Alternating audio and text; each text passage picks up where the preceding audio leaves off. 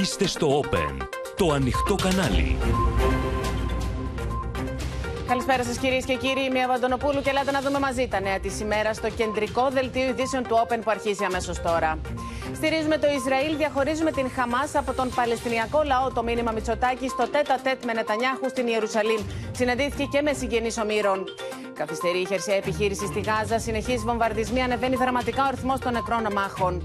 Οι Αμερικανοί προειδοποιούν το Ιράν να μην μπει στη σύγκρουση. Η κατάσταση θα βγει εκτός ελέγχου, απειλεί Τεχεράνη. Αποχωρεί από τον ΣΥΡΙΖΑ ο Στέλιος Κούλογλου. Θέμα ηγεσίας θέτει ο Νίκος Φίλης. Σε όποιον αρέσει, λογοδοτό στον κόσμο, απαντά ο Κασελάκης. Ηλεκτροσόκ στου λογαριασμούς ρεύματος το Νοέμβριο. Φωτιά οι αυξήσεις στα επαγγελματικά τιμολόγια. Φόβοι για νέες ανατιμήσεις.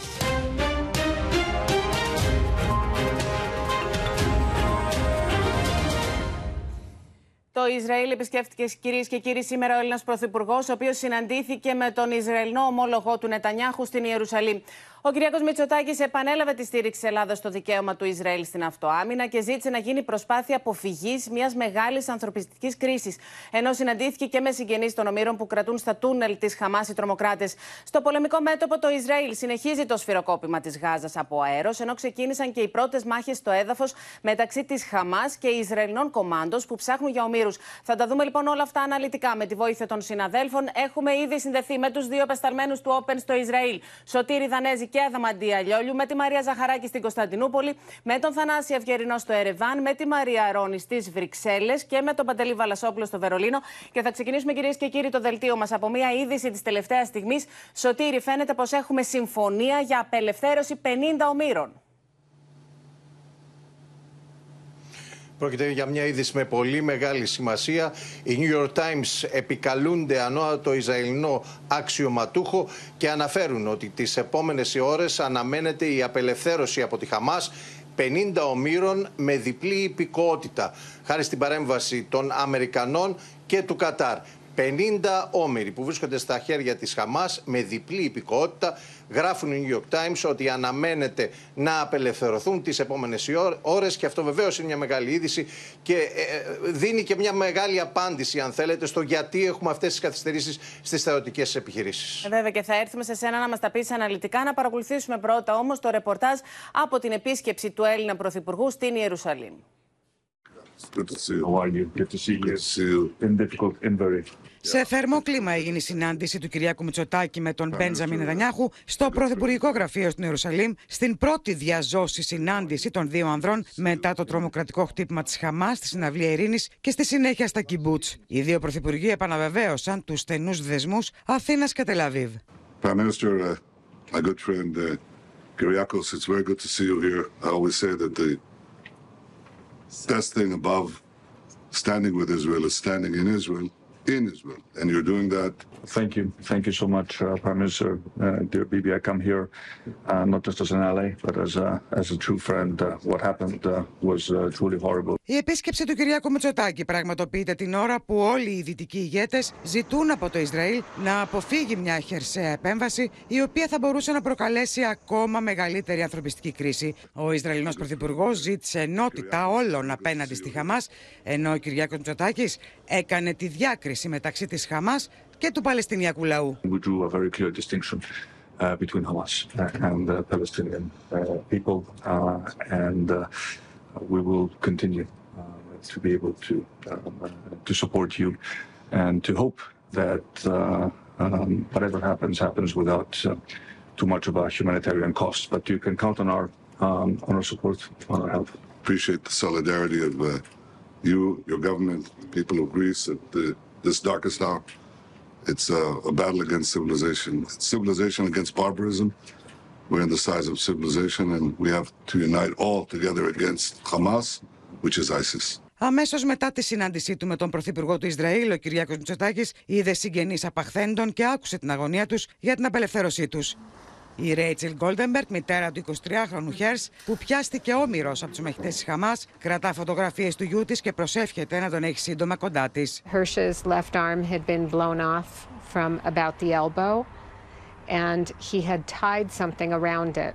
We are praying all the time, and that someone took him to a hospital, that, you know, they stopped the bleeding, and he's getting treatment that he needs. Η Μία Σέμ είναι μία ακόμα όμοιρο τη Χαμά, με τη μητέρα τη να την βλέπει στο βίντεο που έδωσε στη δημοσιότητα η τρομοκρατική οργάνωση. Je sais qu'elle va bien. Je le sens, je la connais, c'est une battante. Je le sais depuis le premier jour. Et puis j'ai vu une vidéo. Et c'est très dur de se rétablir quand on est seul, sur le territoire de l'ennemi, sans sa mère. Η μητέρα της Μία εναποθέτει όλες τις ελπίδες της στο Γάλλο πρόεδρο Μακρόν, ο οποίος επισκέπτεται αύριο το Ισραήλ, προκειμένου να σφίξει και πάλι στην αγκαλιά της την κόρη της.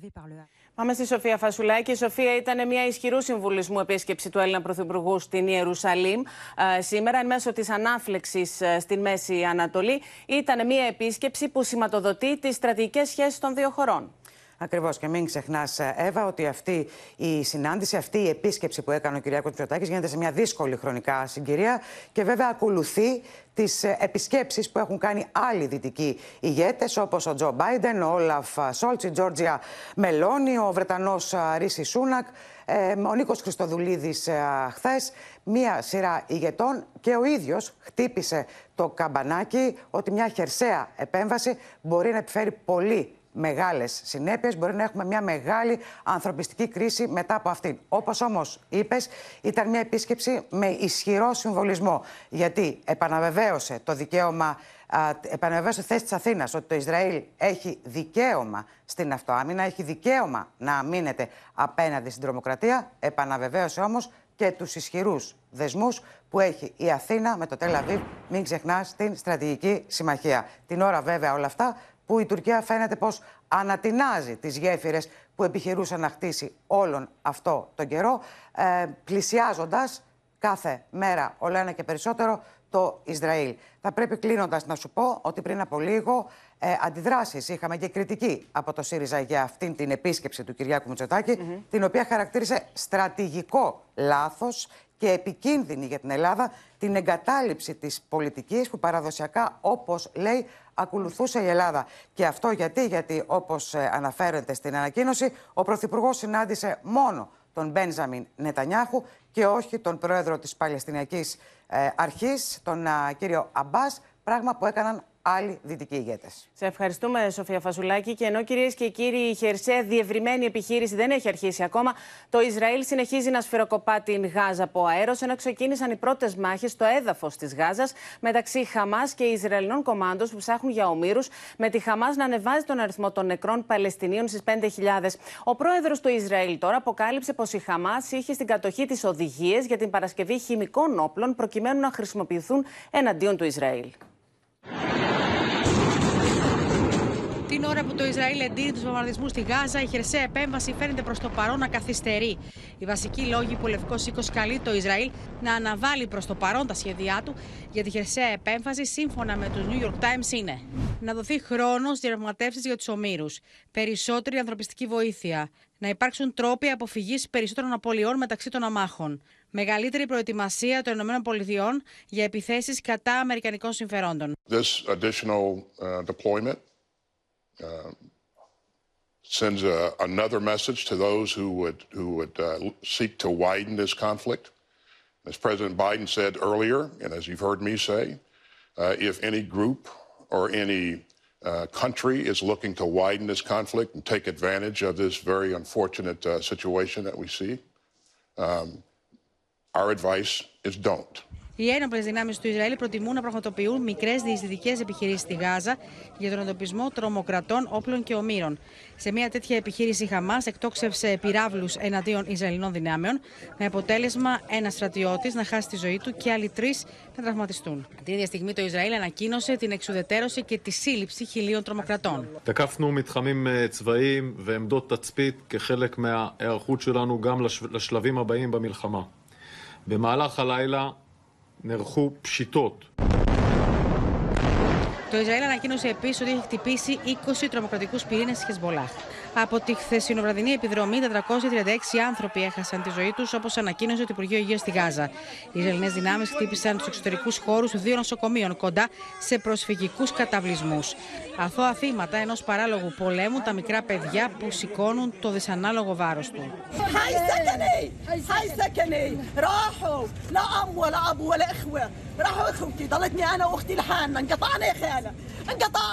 من النازحين وصل الى مستشفى شهداء الاقصى معظمهم يأونهم في منازل اقاربهم ووصلوا الينا عباره عن جثث واشلاء مقطعه اكثر من 90 شهيد وصلنا منذ الصباح الباكر الى مستشفى شهداء الاقصى في المحافظه الوسطى Συνολικά, ο αριθμό των Παλαιστινίων που έχουν χάσει τη ζωή του είναι 5.087, μεταξύ των οποίων 2.055 είναι κάτω των 18 ετών. If Hamas were to come out of their hiding places that they hide underneath the civilians, which is what they're doing now, uh, return our hostages, all 212 of them, and and surrender unconditionally, then the war would end. Ο πρόεδρος του Ισραήλ, Ισαάκ Χέρτζοκ, αποκάλυψε στη συνέντευξή του ότι η Χαμάς έχει στην κατοχή της οδηγίες για την παρασκευή κυανίου που θα μπορούσε να χρησιμοποιήσει εναντίον των Ισραηλινών. It's Al-Qaeda material. Official Al Qaeda material. We're dealing with ISIS, Al Qaeda, and Hamas. This is what we're dealing with. Την ίδια στιγμή η Τουρκία έστειλε δύο αεροσκάφη με ιατρικό εξοπλισμό και προμήθειες για τη Γάζα στην Αίγυπτο, ενώ σύμφωνα με πληροφορίες θα πραγματοποιηθούν και άλλες αποστολές. Πάμε λοιπόν να δούμε ποιες είναι οι εξελίξεις και στο πολεμικό μέτωπο. Ο Σωτήρη Δανέζη μας είπε στην αρχή του δελτίου μας για αυτή την συμφωνία για απελευθέρωση 50 ομήρων, που εν πολύ σε ένα μεγάλο βαθμό τουλάχιστον εξηγεί γιατί έχουμε και αυτή την καθυστέρηση έναρξης της χερσαίας επιχείρησης. Και αν δούμε αυτή την πληροφορία να γίνεται πραγματικότητα, θα πρόκειται για τη μεγάλη είδηση των τελευταίων ημερών. Απελευθέρωση λοιπόν 50 ομήρων με διπλή υπηκότητα. Αναμένουμε τις επόμενες ώρες, όπως είπε ανώτατος Ισραηλινός αξιωματούχος στους New York Times. Τώρα, κάθε βράδυ σκεφτείτε ότι, ότι η ηγεσία, η στρατιωτική και η πολιτική συσκέπτονται εδώ στο Ισραήλ και αποφασίζουν κάθε βράδυ ποια θα είναι τα βήματα στο στερεωτικό και στο πολιτικό πεδίο. Έτσι φαίνεται υπάρχει, θα έλεγε κανείς, ένα συγκεκριμένο χρονοδιάγραμμα για το πώς θα προχωρήσουν οι επιχειρήσεις. Θα ήταν παρακινδυνευμένη οποιαδήποτε πρόβλεψη σε αυτή τη φάση. Η τελευταία δήλωση του εκπροσώπου του Ισραηλινού στρατού θυμίζω ότι είχε δύο όρους για να μην γίνουν χερσαίες επιχειρήσεις. Ο ένας ήταν να ε, καταθέσει τα όπλα η Χαμάς και ο δεύτερος να απελευθερώσει όλους τους ομήρους. Η εισβολή, θα έλεγε κανείς, το είδαμε και στο ρεπορτάζ, ξεκίνησε χθες βράδυ με την κάλυψη του, της νύχτας και την δυνατότητα που τους δίνουν οι διόπτες τεχνικής όρασης. Οι καταδρομείς Ισραηλινοί εισήλθαν στη Γάζα, προσπάθησαν να εντοπίσουν ομήρους, κανείς δεν ξέρει αν είχαν επιτυχία.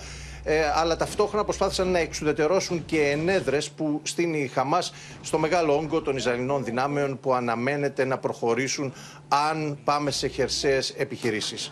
Αυτές θα έλεγε κανείς ότι είναι προπαρασκευαστικές επιχειρήσεις της ε, μεγάλης εισβολής των, των Ισραηλινών στρατιωτικών δυνάμεων στη λωρίδα της ε, Γάζας. Όλα αυτά συμβαίνουν την ώρα που εντείνει τις πιέσεις της η Ουάσιγκτον. Βλέπουμε ότι ε, είχαν αποτέλεσμα οι πιέσεις αυτές και οι διαπραγματεύσεις μέσω του Κακτάρ. Αν τελικώς απελευθερωθούν οι 50 όμοιροι, η Ουάσιγκτον πιέζει για αυτό το λόγο. Αυτός είναι ο πρωτεύοντας ρόλος, ο, ο λόγος που η Ουάσιγκτον πιέζει το Ισραήλ να περιμένει και να καθυστερήσει μέχρι να ξεκινήσει τις ε, χερσαίες επιχειρήσεις στη Γάζα. Υπάρχει όμως και ένας δεύτερος λόγος.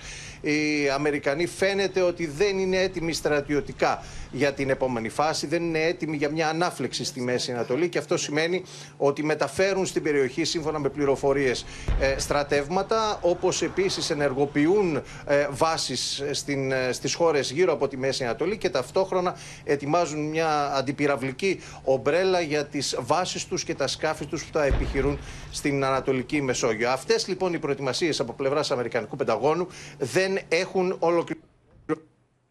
Οι 222 όμοιροι, ο τρόπος με τον οποίο θα διεξάγει το Ισραήλ τις επιχειρήσεις και ο κίνδυνος να εγκλωβιστεί στην Γάζα σε έναν μεγάλο πόλεμο φθοράς, ο ρόλος των μεγάλων δυνάμεων, ο ρόλος των μεγάλων παικτών και τα συμφέροντά τους στην περιοχή είναι μόνο μερικοί από τους παράγοντες που καθορίζουν την πορεία των εξελίξεων τα επόμενα 24 ώρα.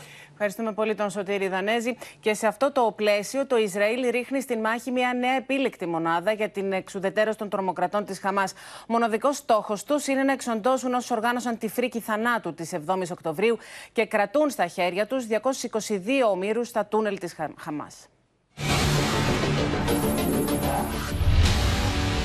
Νίλη. Η επίλεκτη ομάδα των μυστικών υπηρεσιών που έχει αναλάβει να εξοντώσει τα μέλη της Χαμάς προκάλεσαν τη σφαγή των αμάχων στο νότιο Ισραήλ. Στην κορυφή της λίστας ο πολιτικός ηγέτης της οργάνωσης στη Γάζα, Γιαχία Σινουάρ, και ο στρατιωτικός διοικητής της, Μοχάμετ Δίεφ, με το ψευδόνυμο επισκέπτης, ο οποίος για τους Ισραηλινούς είναι ο ηθήνο νους της βάρβαρης επίθεσης. Ο εντοπισμός και η εξόντωση ηγετών της Χαμάς δεν είναι καινούργια πρακτική των μυστικών υπηρεσιών του Ισραήλ. Τον Ιανουάριο του 1996 είχαν εκτελέσει τον Γιάχια Αγιάς, τον επικεφαλής βομβιστή της οργάνωσης και ηγετικό τέλεχος των ταξιαρχιών Αλκασάμ, ο οποίος θεωρείται μέντορας του Μοχάμετ Ντίεφ. יחיא עייש היה בכיר המחבלים שפעלו אי פעם נגד ישראל, בטח בכיר אנשי החמאס. האיש היה מהנדס. Οι μυστικέ υπηρεσίε του Ισραήλ κατάφεραν να παγιδεύσουν με εκρηκτικά κινητό τηλέφωνο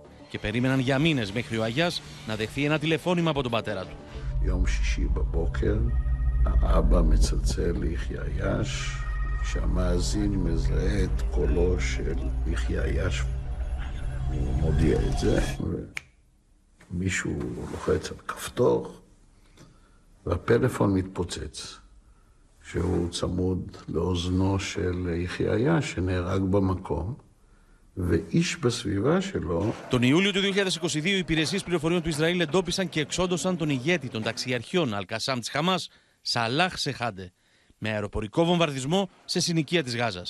Μαζί με τον Σερχάντε πέθαναν 15 ακόμη άνθρωποι, ανάμεσά του η γυναίκα και η κόρη του. אנחנו כמובן, לנו אין שום עניין לפגוע באזרחים, אנחנו תמיד מצרים על אזרחים שנפגעו, אבל העניין של הפעולה הזאת, לדעתי, אחת ההצלחות הגדולות, וכמובן מחייב שכולנו נהיה בכוננות מלאה.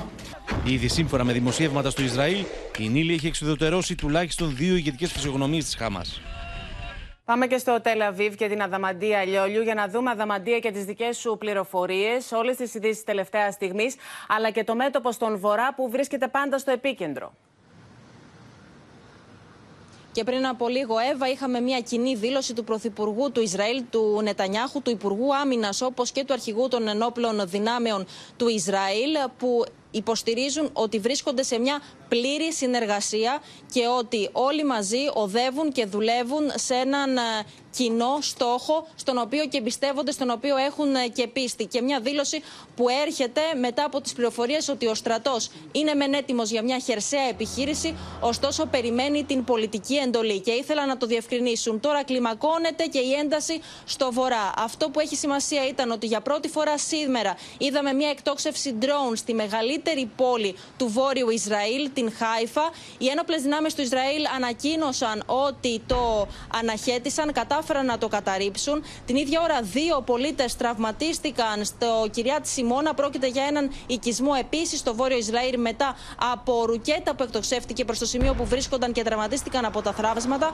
Ενώ οι ένοπλες δυνάμεις του Ισραήλ έχουν ε, ανακοινώσει ότι κατάφεραν να καταρρύψουν και δύο drones που εκτοξεύτηκαν στο έδαφος του Ισραήλ από τον ε, Λίβανο. Και ενώ συμβαίνουν ε, όλα αυτά και μιλάνε οι αξιωματούχοι για την μεγαλύτερη εκένωση που συμβαίνει αυτή την ώρα στο Ισραήλ και στο Νότο αλλά και στο βορρά της ιστορίας των τελευταίων 75 ετών, είχαμε και δηλώσεις του αναπληρωτή διοικητή των φρουλών της Ισλαμικής Επανάστασης του Ιράν, ο οποίος διευκρινίζει πως το Ιράν δεν θα διστάσει να χτυπήσει, να βομβαρδίσει τις βόρειες πόλεις, αναφερόμενος και στη Χάιφα, τη μεγαλύτερη πόλη του Βολά, εάν αυτό χρειαστεί και αν δοθεί εντολή, και αυτό θα γίνει χωρίς δισταγμό, διευκρινώντας μάλιστα πως οι ένοπλες δυνάμεις του Ισραήλ διαδίδουν εσφαλμένε πληροφορίες και λένε ψέματα για την αποτελεσματικότητα του Iron Dome και ότι το συγκεκριμένο σύστημα έχει μόνο 30% αποτελεσματικότητα, Εύα. Άρα το Ιράν λέει θα χτυπήσει αν ε, χρειαστεί. Σε ευχαριστούμε πολύ, Αδαμαντία Λιόλιου.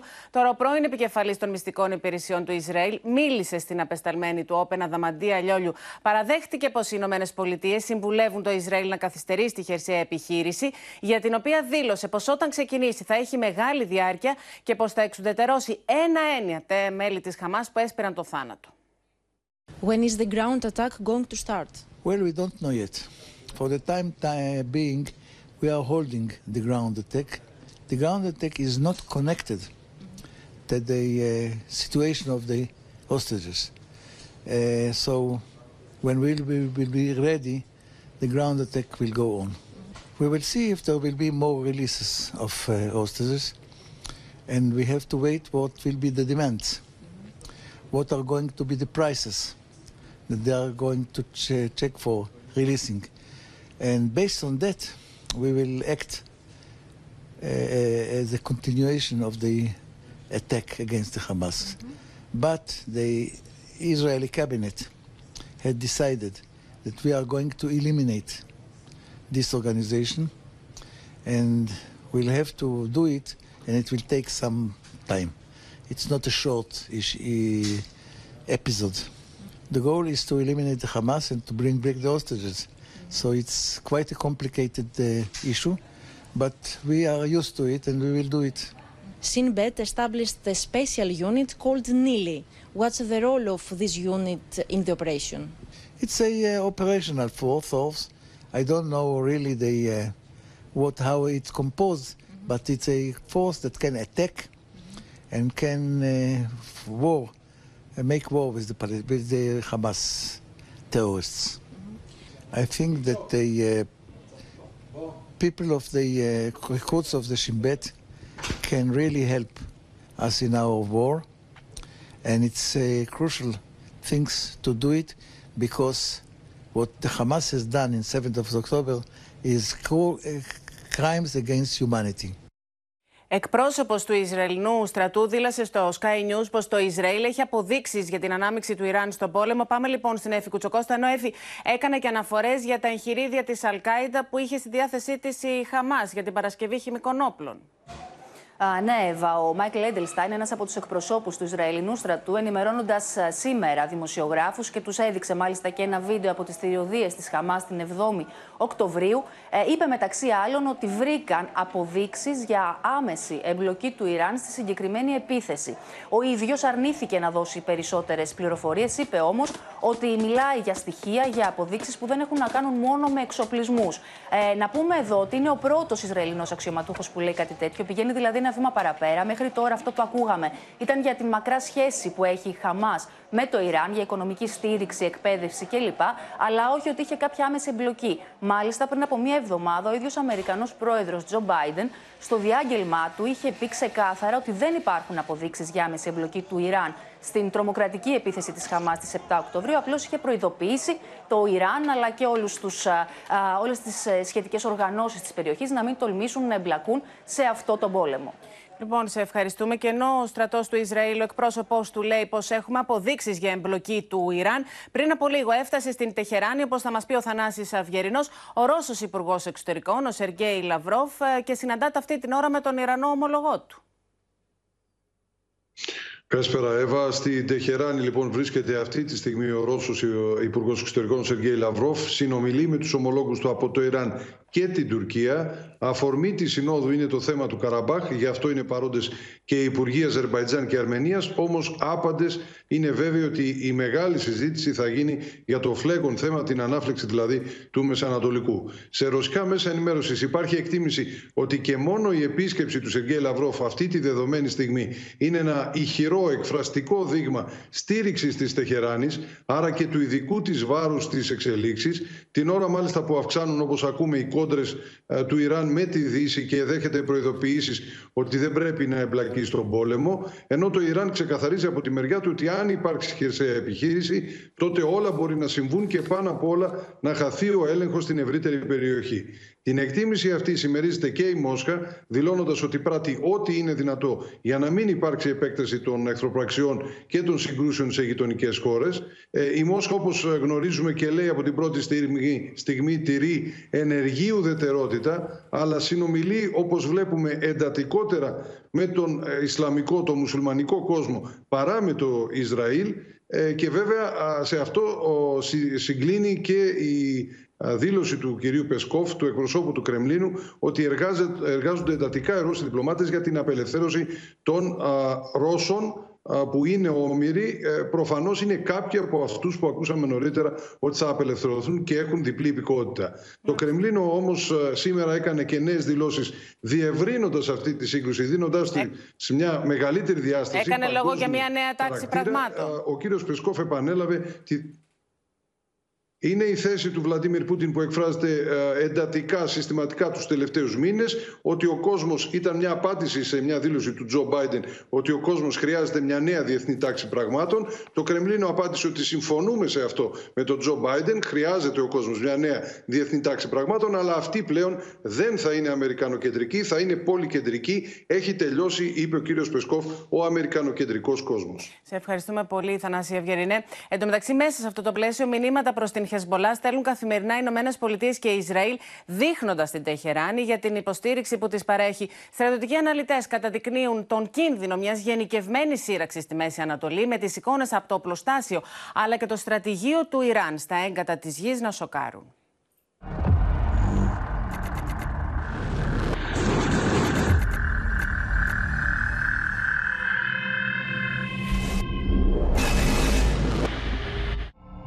Αυτό είναι το πολεμικό στρατηγείο του Ιράν στα έγκατα της γης. Δεκάδες μαχητικά αεροσκάφη, συστοιχίες πυράβλων, εκτοξευτήρες, πολεμικό υλικό, ακόμη και επιθετικά drones, τα οποία κατασκευάζονται στο Ιράν. Με πολλά από αυτά τα όπλα το Ιράν τροφοδοτεί σύμφωνα με αναλυτές οργανώσεις στη Μέση Ανατολή όπως είναι η Χεσμολάχ. So Iran has a network of proxies, but first among equals, the most important, the most capable, the best armed and trained is Lebanese Hezbollah, based in southern Lebanon, just north of Israel. The people of Iran will support you forever. You are like the unmovable mountain. We are proud of you and we will keep on supporting you forever. Για πολλούς στρατιωτικούς αναλυτές, το πλέον δυσάρεστο σενάριο θα ήταν μια σύραξη μεταξύ Ισραήλ και Ιράν. Το Ισραήλ διαθέτει 170.000 στρατιώτες, ενώ το Ιράν 525.000. Στην αεράμινα, το Ισραήλ έχει στόλο 580 αεροσκαφών, εκ των οποίων τα 250 είναι μαχητικά, ενώ το Ιράν διαθέτει 340 αεροσκάφη, εκ των οποίων τα 180 είναι μαχητικά. Την ίδια ώρα το Ισραήλ υπόσχεται να κόψει το κεφάλι του φιδιού και να εξαπολύσει στρατιωτική επίθεση κατά του Ιράν εάν η Χεσμολάχ του Λιβάνου που έχει την στήριξη της Τεχεράνης συμμετάσχει στον πόλεμο. وعلى المكشوف ويمكن هيك شيء بالعالم كله ما فيه انه واحد يطلع علنا وشفاف وصادق وبيقول للعالم كله نحن يا خيي على راس السطح موازنة حزب الله ومعاشاته ومصاريفه وأكله وشربه وسلاحه وصواريخه من الجمهورية الإسلامية في إيران Παράλληλα, οι Ηνωμένε Πολιτείε Αμερική στο Συμβούλιο Ασφαλεία του Οργανισμού Ηνωμένων Εθνών κάλεσαν το Ιράν να σταματήσει να εξοπλίζει οργανώσει που απειλούν την ειρήνη στην περιοχή, περιλαμβανομένη και τη Χαμά. Και ο διπλωματικός μαραθώνιος συνεχίζεται. Αύριο επισκέπτεται το Ισραήλ, όπως θα μας πει η Μαρία Αρώνη, ο Γάλλος πρόεδρος Εμμάνουελ Μακρόν, ενώ πριν από λίγο ολοκληρώθηκε και το Συμβούλιο Υπουργών Εξωτερικών της Ευρωπαϊκής Ένωσης. Ναι, ο Γάλλος Πρόεδρος αύριο θα επισκεφθεί το Τελαβίβ για να συναντηθεί με τον Πρωθυπουργό του Ισραήλ, Μπενιαμίν Νετανάχου. Ε, προσπάθησε να κρατήσει ισορροπίες στο εσωτερικό της χώρας του ο Εμμανουέλ Μακρόν και ζήγησε καλά τη στιγμή της επίσκεψής του στο Ισραήλ. Όπως έχει πει ο ίδιος, θέλει να καταφέρει να αποκομίσει χρήσιμα αποτελέσματα από αυτή την επίσκεψη, τόσο για την αποφυγή της κλιμάκωσης της σύγκρουσης, για την οποία ανησυχεί, αλλά και για το θέμα των ομήρων. Επτά Γάλλοι εξακολουθούν να αγνοούνται από την 7η Οκτωβρίου.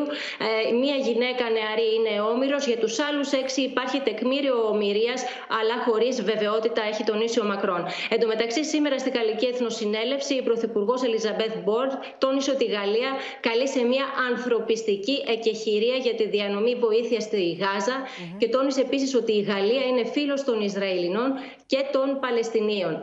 Εν τω μεταξύ, για μια ανθρωπιστική ε, πάυση των εχθροπραξιών συζήτησαν σήμερα και οι Υπουργοί Εξωτερικών της Ευρωπαϊκής Ένωσης που συνεδρίασαν ε, στο Λουξεμβούργο. Όπως ανέφερε ο ύπατος εκπρόσωπος ε, Ζωζέ Μπορέλ, η ανθρωπιστική πάυση των εχθροπραξιών δεν σημαίνει κατάπαυση του πυρός, αλλά σημαίνει προσωρινή πάυση εχθροπραξιών για να περάσει ανεμπόδιστα, χωρίς κανένα κίνδυνο δηλαδή, η ανθρωπιστική βοήθεια μέσα στη Γάζα που είναι πολύ σημαντική αυτή τη στιγμή.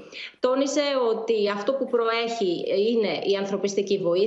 Αυτή τη στιγμή όμως η ροή προς τη Γάζα είναι περιορισμένη. Μόνο 20 φορτηγά τη μέρα περνούν, ενώ υπό κανονικές συνθήκες καθημερινά περνούν 100 φορτηγά τη μέρα. Πόσο μάλλον τώρα που υπάρχει μεγαλύτερη ανάγκη, τόνισε ότι εκτός από φάρμακα και τρόφιμα είναι αναγκαίο να περάσουν και καύσιμα για να αποκατασταθεί η ίδρυυση και το ηλεκτρικό. Σε ευχαριστούμε Μαρία Ρόνη και πάμε τώρα να δούμε μια κίνηση έκπληξη από την μεριά της Τουρκίας. Ο Ταγί Περντογάν υπέγραψε το πρωτόκολλο ένταξης της Σουηδίας στο ΝΑΤΟ και το στέλνει η Μαρία Ζαχαράκη στο τουρκικό κοινοβούλιο. Εύα, αυτή η κίνηση σήμερα ήταν μια κίνηση που δεν περίμενε κανένας ότι θα την, θα την είχαμε, ότι μια εξέλιξη από την Τουρκία. Ερντογάν, και σε αυτή λοιπόν, τη συγκυρία, έτσι και σε αυτή τη συγκυρία εν μέσω της κατάστασης στη Μέση Ανατολή που όλοι έχουν στρέψει το βλέμμα τους προς τα εκεί. Ο Ερντογάν, λοιπόν, ο Τουρκος πρόεδρος, υπέγραψε το πρωτόκολλο ένταξης της Σουηδίας στο ΝΑΤΟ και το στέλνει, όπως έγινε γνωστό από την τουρκική Προεδρία, στο τουρκικό κοινοβούλιο, προκειμένου φυσικά να επικυρωθεί αυτό το πρωτόκολλο. Αυτό που περίμενε εδώ και ε, ε πάνω από χρόνο η Δύση και οι Ηνωμένες Πολιτείες. Και μάλιστα όλοι θεωρούσαμε ότι θα αργήσει πάρα πολύ γιατί ο Ερντογάν περίμενε πρώτα απ' όλα να πάρει κάτι πιο χειροπιαστό από τις Ηνωμένες Πολιτείες, ενώ ο, τα F-16 και μετά να προχωρήσει αυτή την κίνηση. Ε, Παρ' όλα αυτά όμως έκανε τελικά αυτό το, ε, αυτή την κίνηση προς το Κοινοβούλιο και αναμένεται μέσα στις επόμενες ημέρες Καλά βέβαια μπορεί να το καθυστερήσει η Μαρία μέχρι να το εγκρίνει το, το Κοινοβούλιο. Θα δούμε και πότε θα γίνει. Προφανώς κάτι παζαρεύει στο παρασκήνιο. Βεβαίως, υπάρχει και αυτό. Πάντως, το γεγονός ότι έκανε έστω αυτή την ε, πρώτη κίνηση σημαίνει πάρα πολλά. Σημαίνει ότι θέλει να στείλει μήνυμα προς τη Δύση. Ότι συντάσσεται με τη Δύση και μάλιστα σε αυτή τη δύσκολη περίοδο που όλοι παίρνουν πάνω στη σκακέρα θέση με ποια πλευρά είναι. Πάντως, ο Ερντογάν ε, έκανε σήμερα και γενικά η τουρκική κυβέρνηση από αυτά που μαθαίνουμε έχει μπερδέψει λίγο με όλο αυτό το παρασκήνιο που έχει βγει τελικά με ποιον είναι. Παίζει και τα δύο χαρτιά μαζί, δηλαδή και ότι συντάσσεται με τη Δύση, αλλά και ότι είναι υπερασπιστής της Παλαιστίνης. Αναφέραμε και χθες το βράδυ στο δελτιο ε, αλλά σήμερα πήρε πολύ μεγαλύτερες διαστάσεις εδώ. Παλαιστινιακές πηγές λένε ότι η Τουρκία ζήτησε, η Άγκυρα ζήτησε συγκεκριμένα από τα στελέχη της ε, Χαμάς και τον ίδιο το Χανίγε, ο οποίος είναι ο επικεφαλής του πολιτικού γραφείου να φύγουν από την Τουρκία μετά την επίθεση της 7ης Οκτωβρίου. Διαψεύδεται αυτό από την Άγκυρα φέρεται ότι η Χαμάς δεν το έκανε, διαψεύτηκε, διαψεύστηκε από την Άγκυρα, από τον ίδιο τον υπεύθυνο mm-hmm. επικοινωνίας της τουρκικής Προεδρίας. Αλλά, Εύα, ξέρεις κάτι, διαψεύστηκε με, στα αραβικά μόνο. Δηλαδή, δεν έστειλε μήνυμα ο υπεύθυνος ε, τουρκικής επικοινωνίας στα αγγλικά. Θέλει ουσιαστικά με αυτό να καθησυχάσει μόνο τις χώρες της Μέσης Ανατολής. Τουλάχιστον αυτό μπορούμε να συνάγουμε από την κίνηση που έκανε. Και ε, τώρα και την ίδια ώρα να πούμε, ο Ερντογάν από την άλλη ανακοινώθηκε ότι το Σάββατο στις 28 Οκτωβρίου θα γίνει στην Κωνσταντινούπολη ένα μεγάλο συλλαλητήριο για την Παλαιστίνη και θα βρίσκεται λοιπόν εκεί ο Ερντογάν όπως και ο κυβερνητικός του εταίρος ο Μπαξελή για να υπερασπιστούν τους Παλαιστίνιους. Είναι φανερό πως πατάει σε δύο βάρκες. Σε ευχαριστούμε πολύ. Εν τω μεταξύ κλιμακώνονται καθημερινά οι πορείες διαμαρτυρίας για τον πόλεμο Ισραήλ-Χαμάς. Από το Βερολίνο και τις Βρυξέλλες μέχρι και το Μεξικό, χιλιάδες διαδηλωτέ ζητούν την άμευση κατάπαυση του πυρός, ενώ οι δραματικές εκκλήσεις συγγενών των ομήρων για την απελευθέρωσή τους συγκλονίζουν.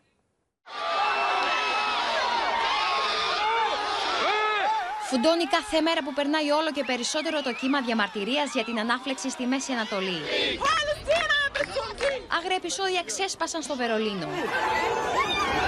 Τουλάχιστον 300 διαδηλωτές αψήφισαν την απαγόρευση συγκεντρώσεων και συγκρούστηκαν με αστυνομικούς, ενώ δεν έλειψαν και οι συλλήψεις.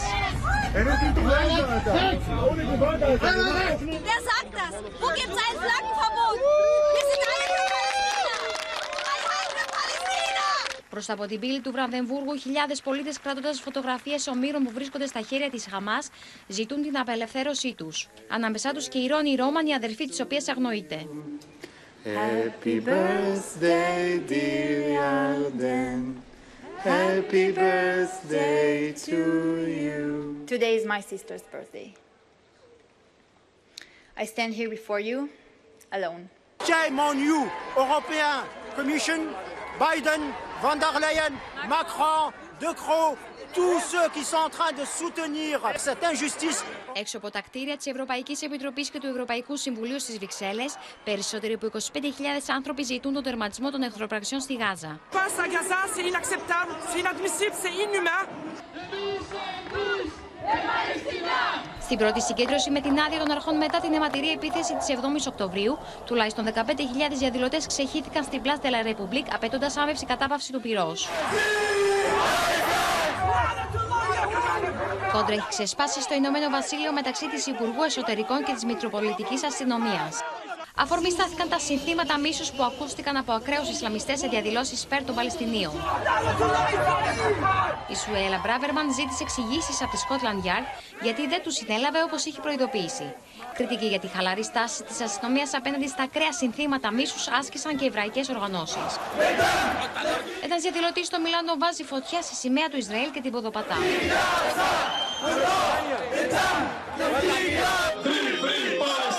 Μεγάλη πορεία συμπαράστασης υπέρ της Παλαιστίνης και στο Βελιγράδι.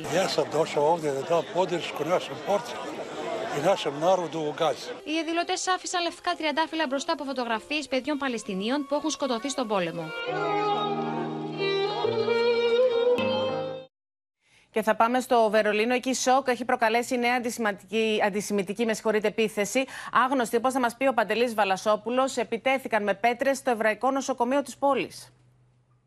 Ναι, τα ξημερώματα σήμερα το πρωί και έχει προκαλέσει και νέο σοκ στο Βερολίνο αυτή η αντισημιτική επίθεση. Άγνωστοι ε, επιτέθηκαν στο εβραϊκό νοσοκομείο του Βερολίνου με πέτρες και άλλα αντικείμενα, προκάλεσαν μεγάλες ζημιές, έσπαζαν τζάμια και ε, τρομοκράτησαν βέβαια τους ασθενείς και το νοσηλευτικό και ιατρικό προσωπικό. Δεν έχουν γίνει περαιτέρω λεπτομέρειες, αλλά οι αντισημιτικές εκδηλώσεις, ειδικά στο Βερολίνο έχουν βάρος μεγαλύτερο από οποιοδήποτε άλλη χώρα του πλανήτη. Γι' αυτό ο Στάιν Μάγκερ, ο πρόεδρος της Δημοκρατίας, στην διαδήλωση αλληλεγγύης στο Ισραήλ, όπως είδαμε και στο βίντεο, κάλεσε τους Γερμανούς να προστατεύσουν τις ζωές και τις πουρεουσίες των Εβραίων συμπολιτών μας που ζουν στη Γερμανία. Να σου πω, Εύα, ότι υπήρξε και μία διαδήλωση, το είδαμε στο βίντεο, η οποία απαγορεύτηκε και πάλι υπέρ της Παλαιστίνης. Το ζήτημα ποιο είναι, ότι αυτοί οι άνθρωποι εκτός από το λευτεριά στην Παλαιστίνη Ναι. φωνάζουν και απαγορευμένα συνθήματα. Και ποιο είναι αυτό το απαγορευμένο σύνθημα, γιατί βλέπουμε την αστυνομία να τους τραβάει, να τους συλλαμβάνει; Γιατί φωνάζουν το σύνθημα «Στείλτε τους Εβραίους στους θάλαμους αερίων». Αυτό είναι το σύνθημα που φωνάζουν και γι' αυτό συλλαμβάνονται και γι' αυτό διαλύονται αυτές οι διαδηλώσεις. Εύα. Εν τω μεταξύ, μέσα σε Για όλα να αυτά, καταλάβουν και οι Παντελή. τηλεθεατές δηλαδή. Ακριβώς. Και για να καταλάβουμε και την κατάσταση πόσο τεταμένη είναι, ειδικότερα σε μια χώρα σαν τη Γερμανία, με έναν ε, ιδιαίτερο συμβολισμό, τον οποίο όλοι γνωρίζουμε. Τώρα, αποτροπιασμό προκαλούν τα όσα περιέγραψε η ιατροδικαστής από το Ισραήλ στην εφημερίδα Bild για τα όσα έζησαν τα θύματα της ε, φρικτής επίθεσης της Χαμάς στις 7 Οκτωβρίου. Ακριβώς ο ιατροδικαστής μιλάει στην εφημερίδα και λέει το τι βλέπεις στα πτώματα, στα σώματα των ανθρώπων, των θυμάτων της Χαμάς, ειδικά λέει στις γυναίκες. Έχουν λέει βιαστεί ομαδικά και άγρια, πολύ άγρια, γυναίκες, κοριτσάκια από 2 χρονών μέχρι 82.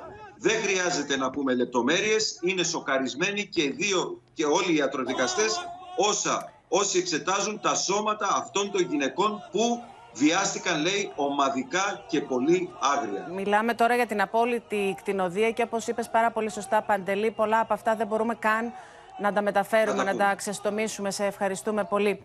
Την Τουρκία επισκέφθηκε κυρίες και κύριοι ο Υπουργός Μετανάστευσης Δημήτρης Κερίδης, ο οποίος είχε συνάντηση με τον Υπουργό Εσωτερικών της γειτονικής μας χώρας. Αντικείμενο συζήτησης το μεταναστευτικό και ο τριπλασιασμός των ροών τον Οκτώβριο σε σχέση με το 2022, με την τουρκική πλευρά να ζητά πεντάμινη προθεσμία προκειμένου να σταθεροποιηθεί η κατάσταση στο Αιγαίο. Τριπλάσιο σε σχέση με πέρσι τον Οκτώβριο είναι ο αριθμός των μεταναστών που περνούν από την Τουρκία στην Ελλάδα.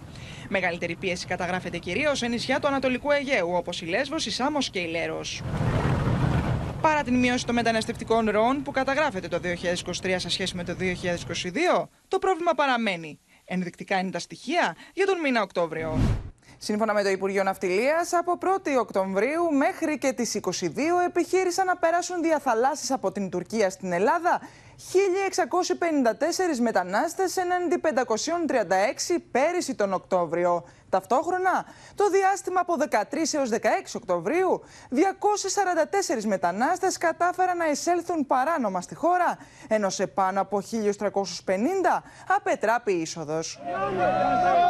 Για το θέμα της παράτυπης εισόδου μεταναστών στο Αιγαίο και των εξαιρετικά αυξημένων ροών, συζήτησε ο Υπουργός Μετανάστευσης και Ασύλου Δημήτρης Κερίδης με τον Υπουργό Εσωτερικών της Τουρκίας, Αλή Γερλικαγιά, με την τουρκική πλευρά να ζητά πεντάμινη προθεσμία για να διερευνήσει όλα τα δεδομένα, παραπέμποντας στην 7η Δεκεμβρίου, ημέρα σύγκλησης του Ανώτατου Συμβουλίου Ελληνοτουρκικής Συνεργασίας στη Θεσσαλονίκη. Η Τουρκία είναι για την Ελλάδα ε, μια πολύ κρίσιμη παράμετρο στην προσπάθεια αντιμετώπισης του μεγάλου προβλήματος της παράνομης μετανάστευσης. Θέλουμε να δούμε να φεύγουν λιγότερες βάρκες από την τουρκική ακτή. Πύργες του Υπουργείου Ναυτιλίας επισημαίνουν ότι οι αρχές βρίσκονται σε επιφυλακή, αυξάνοντας τις περιπολίες λόγω της κρίσης στη Μέση Ανατολή και της επικείμενης στρατιωτικής επιχείρησης του Ισραηλινού στρατού στη λωρίδα της Γάζας. Γυρίζουμε σελίδα. Ραγδαίες είναι εξελίξεις στον ΣΥΡΙΖΑ με την διάσπαση να φαίνεται πλέον πως είναι θέμα χρόνου. Η αναξαρτοποίηση Κούλογλου από την Ευρωομάδα με κατηγορίες για την αντιπολίτευση που δεν ασκεί ο Στέφανος Κασελάκης, αλλά και τα σφοδρά πυραφίλη προς τον πρόεδρο του ΣΥΡΙΖΑ εντείνουν την εσωκομματική μάχη, καθώς οι προεδρικοί βλέπουν οργανωμένο σχέδιο αποχώρησης αλλά και δημιουργίας νέου κόμματος από τους διαφωνούντες. Ο Δημήτρης Βίτσας, μάλιστα, το πήγε και ένα βήμα παρακάτω, κάνοντας αναφορά και σε πιθανό όνομα του νέου κόμματος. Η επιστολή κατηγορώ και ανεξαρτητοποίηση του Στέλιου Κούλογλου, όπως και το γάντι που ρίχνει ο Νίκος Φίλης προαναγγέλλοντας μομφή στην Κεντρική Επιτροπή, δεν πτωούν το Στέφανο Κασελάκη που από την Αμερική απαντά στους επικριτές του πως δεν είναι πολιτικά τα ελαττήριά τους. Σε τι διαφωνούμε, στο διαχωρισμό κράτους Εκκλησίας, στην αναθεώρηση του στρατεύματο με τον τρόπο με τον οποίο λειτουργεί σήμερα, στη δημόσια υγεία. Αυτοί οι άνθρωποι απλά δεν συμπαθούν το προφίλ μου, το βιωματικό μου προφίλ. Αυτό δεν είναι πολιτική πρόταση, αυτό είναι κόμπλεξ. Άρα λοιπόν, ας, ας, ξεκομπλαριστούν, τι να πω. Η επιστολή Κούλογλου συνιστά ένα βαρύ κατηγορό. Στο Όπεν ο Ευρωβουλευτής εξήγησε γιατί ανεξαρτητοποιείται. Δεν μπορούσα πλέον να συμμετέχω έστω και από τις Βρυξέλλες σε ένα σύριαλ. Ο Μητσοτάκης εμφανίζεται τα βράδια και κάνει πολιτική μόνος του και ανενόχλητος και ο ΣΥΡΙΖΑ παίζει στα πρωινάδικα. Πήγε ο Μητσοτάκης στην Αίγυπτο να πήγαινε και ο αρχηγός της αξιωματικής αντιπολίτευσης ε, στη Ράφα. Ανταυτού βρίσκεται, στο, βρίσκεται στις Ηνωμένες Πολιτείες και ε, μας ενημέρωσε κιόλας ότι, ότι παντρεύτηκε. Ναι, Δεν υπάρχει αξιωματική αντιπολίτευση. Να, παραδώσει την έδρα στο κόμμα με το οποίο εκλέχτηκε. Δεν εκλέχτηκε με το κόμμα Κασελάκη. Προφανώς με το ΣΥΡΙΖΑ εκλέχτηκε. Τον καταλαβαίνω απόλυτα. Ο Στέλιος Κούλογλου αφήνει ανοιχτό το ενδεχόμενο να είναι και πάλι υποψήφιος, αλλά όχι με υφιστάμενο κόμμα. Δεν υπάρχει περίπτωση να είμαι υποψήφιος με άλλο κόμμα. Δεν υπάρχει κάτι τέτοιο στο, στο σχεδιασμό μου, ούτε στο πίσω μέρος του μυαλού μου. Α, υπάρχει όμως η, η περίπτωση να δω τη δικιά μου ε, Δυναμική, να, να, να ανάλογα πώς θα εξελιχθεί το, το, το, πολιτικό, το πολιτικό σκηνικό. Η Ομπρέλα επιμένει στον πόλεμο εναντίον Κασελάκη, καθώς ο Νίκος Φιλή εγκάλεσε τον νέο πρόεδρο πως κινείται εκτός θέσεων ΣΥΡΙΖΑ και προανήγγειλε επίσημη μομφή στην Κεντρική Επιτροπή για το αν μπορεί ο Στέφανος Κασελάκης να εκπροσωπεί το ΣΥΡΙΖΑ. Όπως εκφράζεται σήμερα ο κύριος Κασελάκης, δεν μπορεί να εκπροσωπεί το ΣΥΡΙΖΑ. Θα έχουμε λοιπόν μια συζήτηση με ένταση στην Κεντρική Επιτροπή και θα δούμε τι αποφάσεις θα λάβουν όλοι είναι θέμα ατομικής και συλλογικής αξιοπρέπειας να μην συνεπάρχουν δύο διαφορετικοί κόσμοι σε ένα κόμμα το οποίο αλλάζει και φεύγει από το χώρο που έχει καταρχήν ιδρυθεί. Νίκο Φιλή, ή αποδέξου το αποτέλεσμα των πρόσφατων εκλογών στον ΣΥΡΙΖΑ Προοδευτική Συμμαχία που συμμετείχαν 150.000 άνθρωποι και εξέλεξαν πρόεδρο τον Στέφανο Κασελάκη, ή άρον τον κράβατόν σου και περιπάτη. Σταμάτα να δηλητηριάζεις λόγω της στενοχώριας και της πολιτικής σου αγκύλωση τον τηλεοπτικό αέρα και τον ΣΥΡΙΖΑ με θεωρίες συνωμοσίας για άγνωστους οικονομικούς παράγοντες που επέβαλαν νέα ηγεσία στον ΣΥΡΙΖΑ. Η πλειοψηφία κατηγορεί τους διαφωνούντες πως υλοποιούν σχέδιο διάσπασης με δημιουργία νέου κόμματος, επικαλούμενη την αναφορά Βίτσα σε δημιουργία πολιτικού σχήματος με συγκεκριμένο όνομα. Θα γίνουν οι ευρωεκλογές. Η αναπνευστική ε, και οικολογική ριζοσπαστική αριστερά. Mm. Θα σε έβγαλα και τίτλο. Πώς θεωρώ εγώ ότι πρέπει να λέγεται το καινούργιο κόμμα. Στην αρχή φαινόταν, αχνοφαινόταν και τώρα φαίνεται ότι είναι κάτι συντονισμένο και συντεταγμένο από όλους αυτούς που το επιχειρούν. Δεν είναι απλά μία υπονόμευση του νέου Προέδρου του ΣΥΡΙΖΑ Προοδευτική Συμμαχία του κυρίου Κασελάκη. Είναι υπονόμευση του ίδιου του ΣΥΡΙΖΑ Προοδευτική Συμμαχία Πάμε στο Χρήστο Τσιγουρή. Χρήστο, μιλάμε για εικόνα διάλυσης. Τα όργανα έχουν αρχίσει να χτυπούν πιο δυνατά από ποτέ και φαίνεται πως η διάσπαση είναι και πάλι πιο κοντά από ό,τι τουλάχιστον περίμεναν ακόμα και οι προεδρικοί στον ΣΥΡΙΖΑ αλλά και οι αντίπαλοι τους. Φαίνεται πως οι εξελίξεις έχουν λάβει μια επιτάχυνση και είναι πάρα πολύ δύσκολο να υποθέσει κανείς ότι τα στελέχη που εκφράζονται και τοποθετούνται για τους συντρόφους τους με αυτά τα λόγια και με αυτόν τον τρόπο θα καταφέρουν να συνθέσουν μαζί ε, ένα κοινό όραμα. Όλα δείχνουν λοιπόν ότι η διάσπαση είναι θέμα χρόνου. Είχαμε πει για το ορόσημο της Κεντρικής Επιτροπής σε περίπου δύο εβδομάδες από τώρα. Ενδεχομένως οι εξελίξεις να μας προλάβουν γιατί είναι πάρα πολύ υψηλή η τόνη. Ε, έχουμε δει ως τώρα τα στελέχη της Ομπρέλας, δηλαδή τους κυρίους Φίλης, Σκουρλέτη, Τσακαλώτο, να πυροβολούν εντός εισαγωγικών την ηγεσία για μια σειρά από θέματα, από τους χειρισμούς μέχρι τις πολιτικές θέσεις. Ε, ωστόσο, έχουμε δει πολύ προσεκτικότερη στάση από τους ε, βουλευτές, από τα μέλη της κοινοβουλευτικής ομάδας. Ε, βέβαια πρέπει να πούμε ότι παραμένει ερώτημα το αν οι βουλευτές που στήριξαν την Έφη Αξιόγλου και δεν στηρίζουν τις βασικές επιλογές του κυρίου Κασελάκη, αν αυτή τη στιγμή θα συντονίσουν το βήμα τους με την ομπρέλα προκειμένου να προχωρήσουν σε μια ε, κοινή κίνηση. Ωστόσο, αν δούμε λίγο την ευρωομάδα του ΣΥΡΙΖΑ μετά και την εξέλιξη του κυρίου Κούλογλου, μπορεί κανείς να πει ότι είναι διαρρεμένη στα δύο. Έχουμε τον Δημήτρη Παπαδημούλη με μια νέα ανάρτηση χτες. Είπε ότι δεν θα είναι υποψήφιος. Ασκεί σφοδρή κριτική στον πρόεδρο του ΣΥΡΙΖΑ. Ο κύριος Κούλογλου ανεξαρτητοποιήθηκε με μια επιστολή χήμαρο, όπως είδαμε.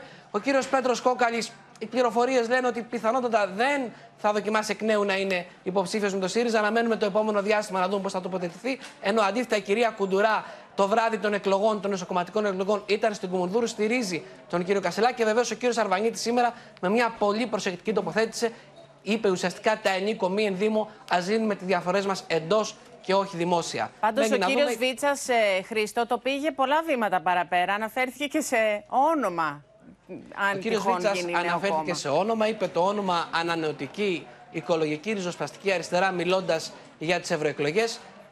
Αν οι πληροφορίες όμως ισχύουν, όλα δείχνουν ότι αυτά θα κινηθούν πολύ νωρίτερα από τις ευρωεκλογές. Μάλιστα. Σε ευχαριστούμε πολύ, Χριστό Τσιγουρή. Πάμε τώρα στο πεδίο της ακρίβειας. Πονοκέφαλος στα νοικοκυριά προκαλούν οι αυξήσεις στα τιμολόγια ρεύματος από 10 έως και 88% που προαναγγέλουν οι πάροχοι για το μήνα Νοέμβριο. Οι αυξήσεις στα επαγγελματικά τιμολόγια τώρα χτυπούν κόκκινο, ανοίγοντας τον δρόμο και για νέο κύκλο ανατιμήσεων στα προϊόντα πρώτης ανάγκης. Την ώρα που η ακρίβεια συνεχίζει να πιέζει τα εισοδήματα των νοικοκυριών, νέα φωτιά στις τσέπες των καταναλωτών βάζουν οι αυξήσεις στο ρεύμα που ανακοίνωσαν οι πάροχοι για τον Νοέμβριο. Όλα ακριβά. Απλησίαστα. Τα τιμολόγια του επόμενου μήνα θα είναι φουσκωμένα από 10 έως 88% σε κάποιες περιπτώσεις σε σχέση με αυτά του Οκτωβρίου. Οι νέες αυξήσει αντανακλούν τους φόβους για κλιμάκωση του πολέμου στη Μέση Ανατολή και ακολουθούν το ράλι στο φυσικό αέριο που έχει ανατιμηθεί κατά 40% από τις 7 Οκτωβρίου. Έχουμε αυξήσεις στα οικιακά τιμολόγια που ακολουθούν ε, τις ε, διεθνείς τιμές της ενέργειας. Το πρόβλημα όμως στα επαγγελματικά τα οποία αυξήθηκαν υπέρμετρα σε σχέση με τα οικιακά. Εκρηκτικές είναι οι αυξήσεις που ανακοίνωσαν οι πάροχοι για τα επαγγελματικά τιμολόγια. Εξέλιξη που δημιουργεί τι συνθήκες για νέο γύρο ανατιμήσεων σε τρόφιμα και βασικά προϊόντα. Η μέση τιμή των επαγγελματικών τιμολογίων αυξάνεται κατά 25% το Νοέμβριο. Έτσι, μια μικρομεσαία επιχείρηση που καταναλώνει 2.000 κιλοβατόρες το μήνα θα πληρώσει κατά μέσο όρο 96 ευρώ περισσότερα για ρεύμα τον επόμενο μήνα. Η ανακοίνωση των παρόχων για αύξηση της τιμής ενέργειας σημαίνει ότι θα έχουμε περαιτέρω πληθωρισμό κάθε μορφή παραγωγής, είτε πρωτογενή είτε η παραγωγή προϊόντων, χρειάζεται ενέργεια. Αυτό σημαίνει ότι τα προϊόντα θα είναι ακριβότερα. Τις επόμενες ημέρες το Υπουργείο Ενέργειας θα ανακοινώσει τις επιδοτήσεις για τα οικιακά τιμολόγια, που δεν αποκλείεται να είναι υψηλότερες από αυτές του Οκτωβρίου. Και αυτή τη φορά θα έχουμε σχετικές ανακοινώσεις από το Υπουργείο για να μην ε, πληρώσουν οι πολίτες, τα νοικοκυριά και οι επιχειρήσεις ενδεχόμενες ανατιμήσεις ε, στο ρεύμα. Στα σκαριά είναι και το σχέδιο επιδότησης σε όσους και είναι ρεύμα για θέρμανση. Μένουμε στο οικονομικό πεδίο λίγα 24 ώρα μετά την επιστροφή της ελληνικής οικονομίας στην επενδυτική βαθμίδα από τον Νίκο Standard Poor's. Η Alpha Bank ανακοίνωσε σήμερα μια στρατηγική συνεργασία με έναν από τους μεγαλύτερους τραπεζικούς ομίλους στην Ευρώπη, τη Unicredit.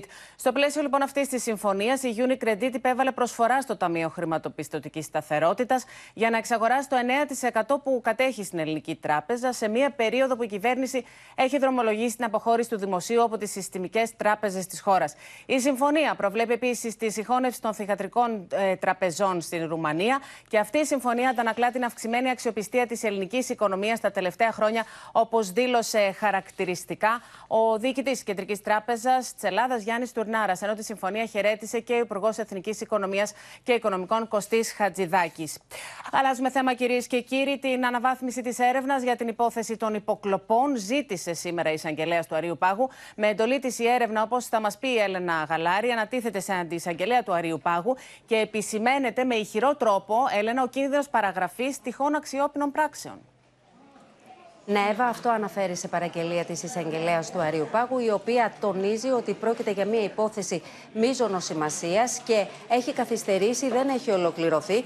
Και αυτό που λέει είναι ότι υπάρχει κίνδυνος παραγραφής των ερευνόμενων αδικημάτων. Θυμίζουμε, ε, Εύα, ότι η εισαγγελική έρευνα είχε αρχίσει τον Απρίλιο του 2022, εδώ και 1,5 χρόνο. Έτσι λοιπόν το πρωί η κυρία Δεελίνη ζήτησε από την εισαγγελία πρωτοδικών της Αθήνας, η οποία χειρίζεται την έρευνα μέχρι τώρα να διαβιβαστούν σήμερα όλες οι σχετικές δικογραφίες που υπάρχουν έτσι ώστε να διερευνηθούν ε, ε, από, τον, από αντισαγγελέα του Αρίου Πάγου ε, από τον κύριο Αχιλέα Ζήση όλες αυτές οι δικογραφίες όσο το δυνατόν συντομότερα έτσι ώστε να έχουμε αποτέλεσμα στη συγκεκριμένη έρευνα. Όπως είπε ο κύριος Αχιλέας Ζήσης θα λάβει υπόψη του όλο το υλικό που έχει συγκεντρωθεί μέχρι τώρα. Αυτό σημαίνει ότι ουσιαστικά η έρευνα ε, δεν θα ξεκινήσει από μηδενική βάση. Σε ευχαριστούμε πολύ, Έλενα Γαλάρη. Σε άλλο θέμα και κλίμα, κυρίες και κύριοι, έφυγε σήμερα από τη ζωή σε ηλικία 95 ετών ο μεγάλος δάσκαλος της παραδοσιακής μουσικής Χρόνης Αϊδονίδης. Ο τραγουδιστής αφήνει πίσω του μια σπουδαία παρακαταθήκη με περισσότερα από 500 τραγούδια για την Θράκη τη οποία τη μουσική παράδοση διέσωσε όπως την βίωσε, αλλά και όπως την διδάχτηκε από την μητέρα του. Με την συνδρομή του, το θρακιώτικο τραγούδι αγαπήθηκε σε κάθε γωνιά της Ελλάδος και ταξίδεψε σε ολόκληρο τον κόσμο. Μία από τις κορυφαίες στιγμές της καλλιτεχνική του διαδρομής ήταν η τελετή λήξης των Ολυμπιακών Αγώνων της Αθήνας το 2004, όταν σκόρπισε ρίγη συγκίνησης με το παραδοσιακό καθιστικό τραγούδι Φίλοι μου, καλωσορίσατε. Στο σημείο αυτό το δελτίο μας ολοκληρώθηκε. Μείνετε συντονισμένοι στο Open. Αμέσως μετά ακολουθεί η δραματική σειρά εποχής Έρωτας Φυγάς. Από όλους εμάς να έχετε ένα υπέροχο βράδυ. Καληνύχτα σας.